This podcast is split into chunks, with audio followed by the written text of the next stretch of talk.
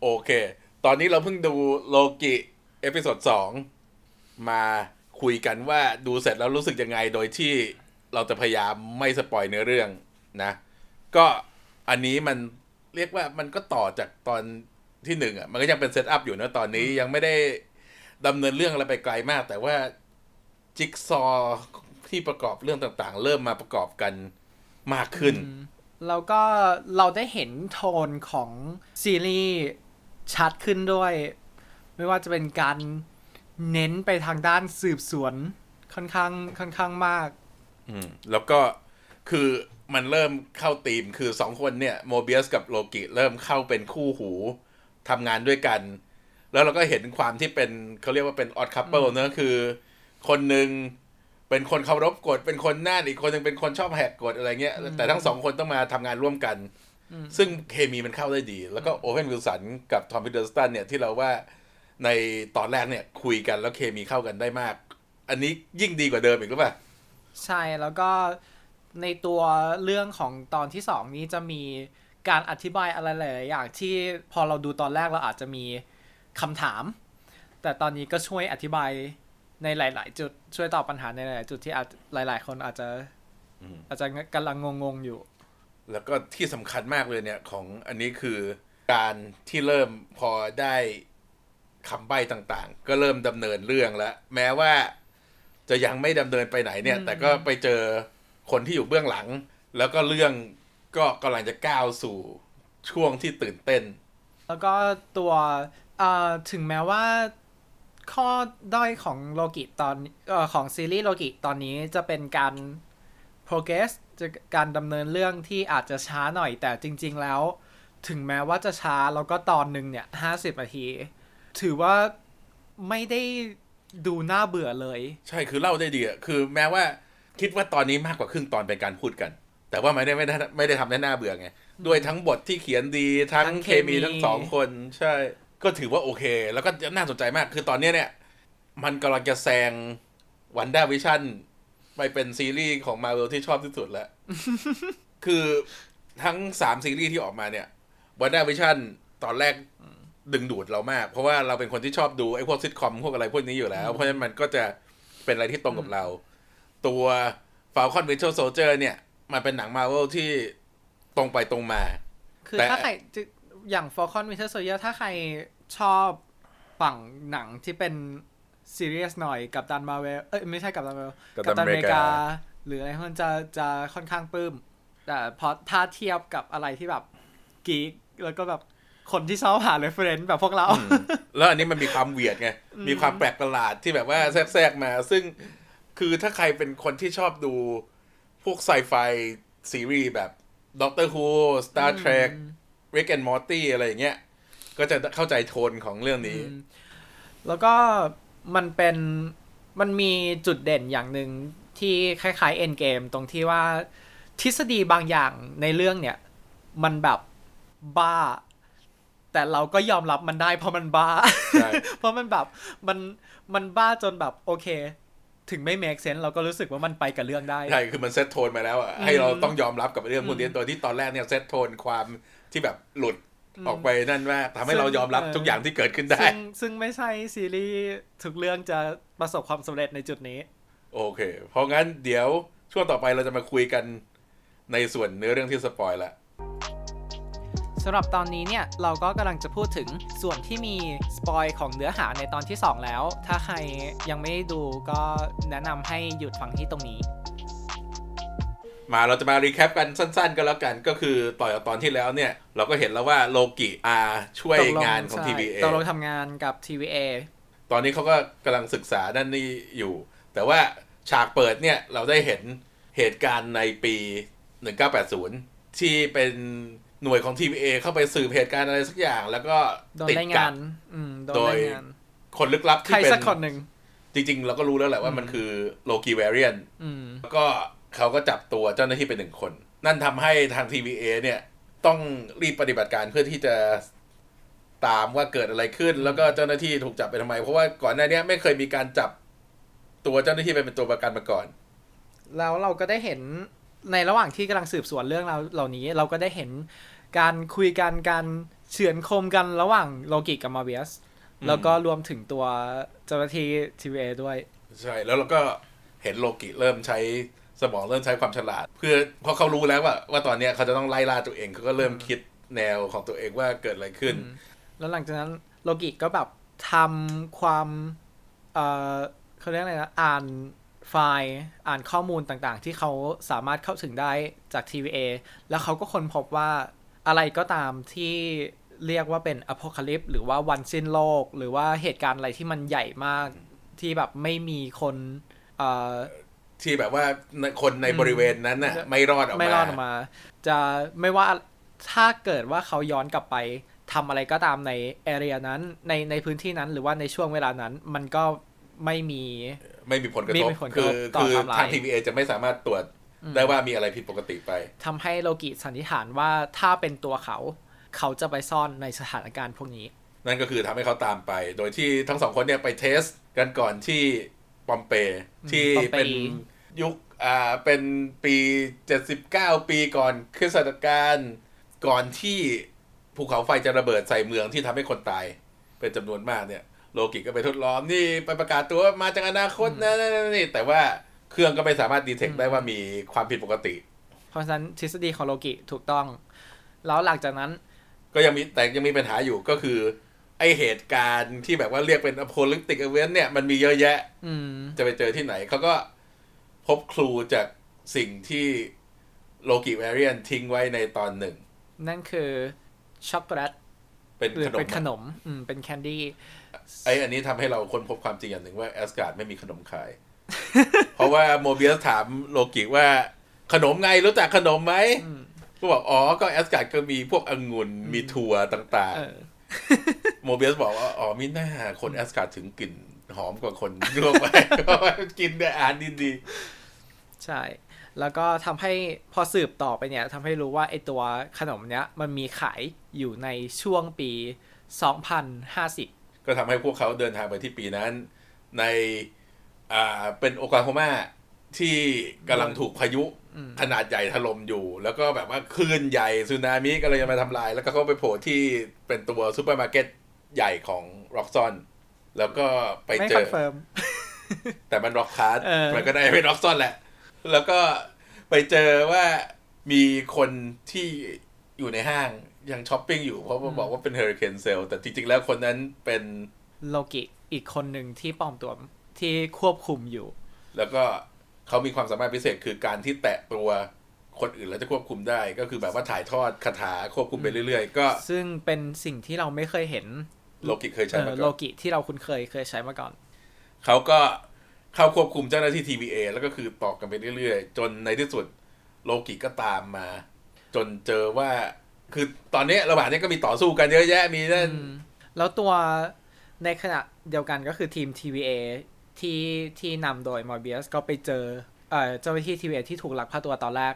แล้วเธอก็บอกว่าเธอเผลอให้ข้อมูล ในการตามหา Time Keeper เอ่อกับตัวตัวร้ายไป แล้วก็ตัว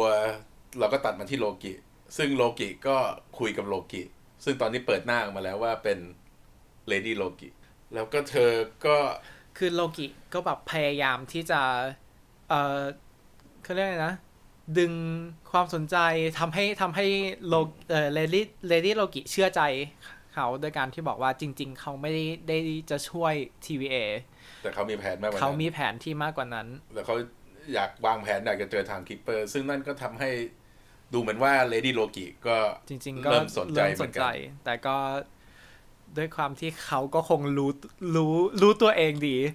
ก็ไม่ไม่เชื่อใจกันละกัน คือการหลอกตัวเองเนี่ยไม่เป็นประโยชน์กับใคร ยังไงก็เจ็บที่ตัวเองอยู่ดี เพราะฉะนั้นคือเป็นโลกิกับโลกิเนี่ยมันจะใช้มุกอะไรมันก็รู้กันใช่ไหมก็นั่นกันไปเรื่อยๆเพราะฉะนั้นก็จะนั่นยากหน่อยอืมแล้วในขณะที่โลกิคุยกับโลกิเนี่ยจริง ๆแล้วตัวเลดี้โลกิมีแผนอยู่แล้ว การคุยกันกับโลกิเป็นแค่การซื้อเวลา คือจริงเราคิดว่ามันจะเป็นแผนซ้อนแผนเนี่ย ดีไม่ดีไอ้ทุกสิ่งที่เลดี้โลกิทำมา ตั้งแต่ตอนที่หนึ่งที่ทิ้งขนมไว้ที่ดึงตัวเจ้าหน้าที่มาที่นั่นเนี่ยเป็นแผนเพื่อให้โลกิคนนี้ตามมา แล้วก็หลังจากหลังจากนั้น ตัวเอ่อ trap ตัวกับดักที่เลดี้โลกิวางไว้ก็ทำงาน โดย ไอ้พวกเนี้ยคือไอ้พวกแคปซูลรีแคเซ็ตปซูทำลลายรีเซ็ตทำลายที่ขโมยมา ซึ่งจากที่เราเห็นขโมยมาเยอะมาก แปลว่า แผนนี้คงวางมานานพอสมควรแล้ว ใช่แล้วก็ส่งไปที่ไหน ยังไม่มีใครรู้แต่ว่ามันส่งผลกระทบกับ Sacred Timeline ส่งผลกระทบกับไทม์ไลน์ศักดิ์สิทธิ์เป็นที่จำนวนมาก Time Keeper นั่นอยู่ทำให้ทำไทให้ม์ไลน์เกิดความยุ่งเหยิงเนอะเราก็ทำให้ TVA ที่ไม่เคยเจอเหตุการณ์อะไรแบบนี้มาก่อน เข้า panic mode อืมเข้า panic mode แม้กระทั่งตัวตัวเออเขาชื่ออะไรนะที่เป็นอ่า Judge Renslayer เออก็ยังหยิบอาวุธขึ้นมานั่นเลยอืมเพราะว่ามันเป็นเหตุการณ์ครั้งใหญ่มาก ตอนนี้เจ้าหน้าที่ของ TVA พวกที่เป็น hunter ที่เป็นดูเหมือนเป็นกาดทุกคนเนี่ย ก็เข้าประตูไป เพราะว่าพูดง่ายๆคล้าย ๆ ว่าตอนเนี้ยเขา alarm มันขึ้นว่าตัว Sacred Timeline กำลังถูกโจมตีอยู่ แล้วตัวเลดี้โลกิก็ปฏิเสธแผนของโลกิ แล้วก็เข้า teleport ประตู teleport ไป แต่เปิดประตู teleport ไว้ คือจริง ๆ ถ้าจะหนีอะเขาก็ต้องปิดประตู teleport ไปแล้ว นี่คือแบบว่าพูดง่ายๆคืออ่อยอืมอ่อย ให้ลองใจตามมาเออซึ่งโลกิก็ลังเลอยู่นะตอนแรกเโลกิดูลังเลแล้วพอมอร์เบียสมาเห็นเอ่อวิ่งมาห้ามโลกิแต่โลก็ไม่ทันโลกิก็ตัดสินใจเดินตามไปแล้วประตูเอ่อ teleport ก็ปิดอันนั้นน่าสนใจมากว่าสรุปแล้วแผนจะเป็นยังไง แต่นั่นก็คือต้องดูตอนหน้า ในส่วนนี้เราจะพูดถึงทฤษฎีและเนื้อหาที่อาจจะ spoil episode ในอนาคต เพราะฉะนั้นถ้าใครไม่อยากฟังจุดนี้ก็หยุดฟังที่ตรงนี้ มาตอนนี้เราดูเสร็จไปแล้วเราก็เริ่มมามโนกัน ว่าเกิดจะเกิดอะไรขึ้นมีจุดไหนที่น่าสนใจอะไรอย่างเงี้ย ตอนแรกเรามาคุยกันเรื่องไอเดียของโลกิและ TVA กันดีกว่า คือตอนเนี้ยมันทำให้เกิดแนว คิดที่จะต้องมาถกเถียงกันทางปรัชญา มันคล้ายๆกับความเชื่อของทางศาสนาเนี่ยว่าคนเราเนี่ยมีความคิดมีอิสระในการทำอะไรของตัวเองหรือเปล่า ถ้าทุกอย่างถูกกำหนดโดยโชคชะตามาหมดแล้ว มันคือเอ่อข้อถกเถียงกันระหว่างคนที่นับถือศาสนา ไม่ว่าจะอะไรก็ตามกับคนที่ไม่ได้นับถือศาสนา หรือว่าวิทยาศาสตร์ ซึ่งถ้าเทียบกับในเรื่องเนี้ยมันก็เหมือนกับว่าที่ TVA บอกว่า ทุกอย่างที่เกิดขึ้นได้เนี่ยเป็นเพราะว่าพวกเขาอนุญาตมา มันก็เหมือนกับที่โชคชะตาหรือเทพเจ้าหรืออะไรต่างๆ ในศาสนาต่างๆ เนี่ยกำหนดไว้ให้คน นั่นคือถ้าสมมุติเป็นอย่างนั้นจริง มันทำให้อิสระของตัวละครหรืออิสระของคนแล้วเออแล้วจริง ๆ จริงๆเอ่อ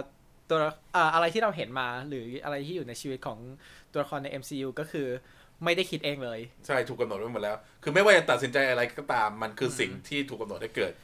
ซึ่งมาเบียสก็พูด ประมาณว่าไม่ว่าจะเป็นอะไรที่อยู่ในอดีต ปัจจุบันหรืออนาคตมันเอ่อ time keeper ถูกเออ time keeper เขียนไว้หมดแล้ว ซึ่งไอเนี่ยเราคิดว่ามันเป็นจุดอ่อนเกินไปที่เขาจะใช้แนวคิดอย่างนี้ตรงๆ เราคิดว่ามันจะต้องมีอะไรที่ทำให้แนวคิดเนี่ยเป็นแค่บังหน้าหรือเป็นอะไรสักอย่าง ตัวโลกิเองก็ตั้งคำถามกับมอร์เบียสว่าแล้วถ้าเป็นอย่างนั้นที่เราทำอยู่ตรงนี้มันคืออะไร หรือว่าจริง ๆแล้วถ้าเกิด time keeper เป็นคนเขียนเขามาจากไหน หรือว่าเอ่ออะไรก็ตามที่เกิดขึ้นหลังจากเนี้ย มันมันถูกเขียนไว้แล้วหรือเปล่าหรืออะไรอย่างนี้ ซึ่งมันก็คือการถกเถียงกันว่าจริง ๆ แล้ว ความคิดต่างๆที่เรามีอะมันคือสิ่งที่เราคิดหรือชะตาที่ถูกกำหนดไว้หมดอืมอันเนี้ยน่าคุย แต่ว่าเราก็ต้องมาดูกันต่อไปว่าในอนาคตเนี่ยจะเล่าเรื่องอย่างนี้ไปทางไหน อะตอนนี้อีกอันหนึ่งแนวคิดหนึ่งที่เราต้องมาดูที่จะสำคัญกับในเรื่องนี้ก็คือ butterfly effect ซึ่งอันเนี้ยมันมาจากนิยายเรื่องสั้นที่กลุ่มคนจากอนาคตย้อนไปอดีต แล้วไปเหยียบผีเสื้อ ซึ่งดูเหมือนไม่มีความสำคัญอะไร แต่ว่ามันส่งผลกระทบไปเรื่อยๆ จนกลับมาปัจจุบัน แล้วมันมีผลกระทบที่หนักมากๆ หรือคนไทยหลาย ๆ คนอาจจะเคยได้ยินเรื่องเกี่ยวกับน้ำผึ้งหยดเดียว ก็คือเหมือนเป็นเรื่องราวเกี่ยวกับคนขายน้ำผึ้งที่ทำน้ำผึ้งเนี่ยหยดแล้ว เหตุการณ์นั้นน่ะก็ทำให้แบบผึ้งมาตอม มดมาตอมแล้วมันก็ทำให้เกิดอะไรหลาย ๆ อย่างเกิดขึ้นต่อเนื่องไปหลังจากนั้นไม่ว่าเอ่อถึงแม้ว่ามันจะเป็นแค่น้ำผึ้งหยดเดียวก็ตาม มันก็สามารถทำให้หลาย ๆ อย่างเกิดขึ้นได้ๆในซีรีส์นี้เราเรายังไม่เห็นเขาใช้แนวคิดนี้เยอะเท่าไหร่ แต่มีมีการพูดถึง ใช่ ซึ่งจริง ๆ แล้วมันอาจจะโยงไปในถึงทฤษฎีที่เราเราคิดกันอยู่อยู่ ซึ่งนั่นคือไอตอนสุดท้ายของเรื่องของตอนเนี้ยเนี่ย มีการส่งระเบิดไปตามจุดต่างๆ แล้วก็ไม่ใช่ระเบิดอ่าตัวแคปซูลตัวรีเซ็ต reset ทำลาย แล้วก็เราก็จะเห็นว่ามันไปอยู่ตามจุดต่างๆ ซึ่งที่เราเห็นเนี่ยบางอันมันทำให้เราคิดว่ามันเกี่ยวข้องกับซีรีส์เรื่องต่อไปของ Disney Plus ก็คือ What If What If ซึ่งเป็นแอนิเมชันตอนนี้เราก็รู้แล้วว่ามันมี ที่เราเห็นเนี่ยมันมี หลายๆจุดที่ไปตกเช่น Ego อืมซึ่งก็เป็นสาขาหนึ่งในหนึ่งใน episode ของ What If อืมสาขาซึ่งเป็นหนึ่งใน episode ของ What If คือ Ego เนี่ย มันก็อาจจะไปเกี่ยวกับที่ Star Lord ตัว Star Lord เนี่ยย้อนดูไปลักพาตัวผิดคน แล้วไปเอาทีชาร่ามาแทนที่ไปเอาพีเตอร์ควิลมาเป็น Star Lord ตัว Sakaar เนี่ยก็จะมีตอนที่โทนี่สตาร์กใน a v e n g e r เอาระเบิดไปปิด wormhole แต่ตัวเองถูกดูดไปก็จะไปตกที่ Sakaar แล้วก็อาจจะมีอื่นๆมากมายที่จะมาเชื่อมไอ้เรื่องพวกนี้แบบมีแอสการ์ดด้วย ซึ่งแอสการ์ดเนี่ยก็จะมีตอนหนึ่งที่อ่าเราจะเห็นที่เขาเรียกว่า Party Thor แล้วก็มี Vormir มีไททันซึ่งไททันก็อาจจะไปเกี่ยวกับการที่กาโมราเป็น warlord แทนที่จะเป็นธานอสด้วย อันเนี้ยเราก็ต้องมาดูกันว่าสรุปแล้ว What If เนี่ยจะ spin-off มาจากตัวโลกิโดยตรงหรือเปล่า ซึ่งจากที่ดูเนี่ยโอกาสเป็นไปได้สูง แต่เราก็ต้องมารอดูกัน โอเค ตอนนี้เราก็จะมามโนว่าตอนต่อๆไปจะเกิดอะไรขึ้น โดยที่อย่างที่เราคุยกันในช่วง recap ไปแล้ว นิดหนึ่งว่าเราคิดว่าเนี่ยมันเป็นแผนซ้อนแผน โลกิของเราก็มีแผนของเขาโลกิหญิงก็มีแผนของเธอ คิดว่าในตอนต่อไปเนี่ย จะมีการเปิดแผนมากขึ้น แล้วเราก็จะได้รู้สักทีว่าเจตนา ของโลกิหญิงนี่คืออะไร แล้วก็จากแคสที่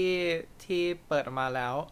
เราก็อาจจะได้อะไรบางอย่างเกี่ยวกับโลกิอีกคนหนึ่ง คือมันจะมีโลกิน่าจะอาจจะมีโลกิมากกว่าสามคนด้วยซ้ใช่อาจจะมีเยอะกว่านั้นเรายังไม่รู้ แต่ว่าก็คือในตอนเนี้ยเราก็ได้เห็นแวบๆแล้วว่ามีโลกิแวรียนแบบนั้นแบบนี้แบบนู้นซึ่งน่าสนใจมาก ก็คือ